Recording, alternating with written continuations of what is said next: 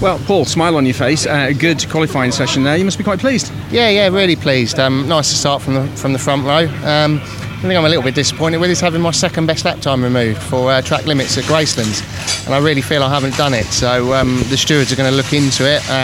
Because it's a judge of fact, there's nothing I can do. I have to leave it in the hands of the stewards, but they're going to look into it, and I'm really hoping to get that lap back. But who knows? Who knows? It's uh, an interesting circuit, Rockingham, isn't it, Paul? Because you've got the oval where you've got one level of concentration, then you're straight into that technical bit inside. Is it? How much more effort is it? Yeah, it's, it's very different in that respect. I mean, it is the, it's the only bank corner that we run through on any circuit in the UK, so um, that's quite good fun. Um, fairly easy for us in the Clios when it's dry because it's flat through there. It's a bit of a challenge in the wet. Um, and then heading down to that first hairpin is great at the start of a race because you you know you, you can get so many cars wide and you've all got a funnel at the hairpin. So it makes for great racing and good entertainment for the crowd as well. Everything's closing up uh, at the top. You're sitting in second place at the moment. Still plenty of points to uh, to play for. Um, that proverbial fat lady's not singing yet, is she?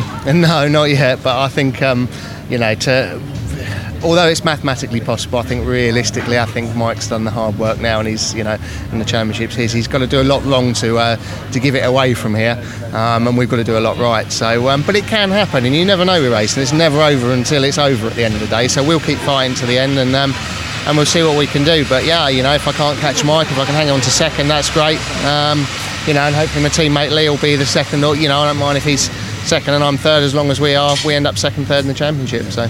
Rocking is notoriously hard on tyres. Uh, you're obviously conscious of that in, in qualifying. Uh, for a race setup, how much of that feeds into your mind as well over the, the laps that you have to do?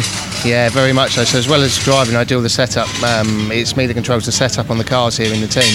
Um, for, for all of the drivers. So um, I'm always thinking when I'm out on the circuit of what we can do, how we can make things better. And uh, I think it's one of the things that sets uh, WDE Motorsport apart as a team from the others is we have have um, the setup engineer is also driving a car. So you, are not coming in and relaying that information to an engineer and then he's putting it on the car. I'm already thinking about it while driving around the circuit um, on what we're going to change and try next. So uh, it seems to work really well. It's a good session and you're still smiling, which is good to see. Fantastic. Good luck. Thank you very much.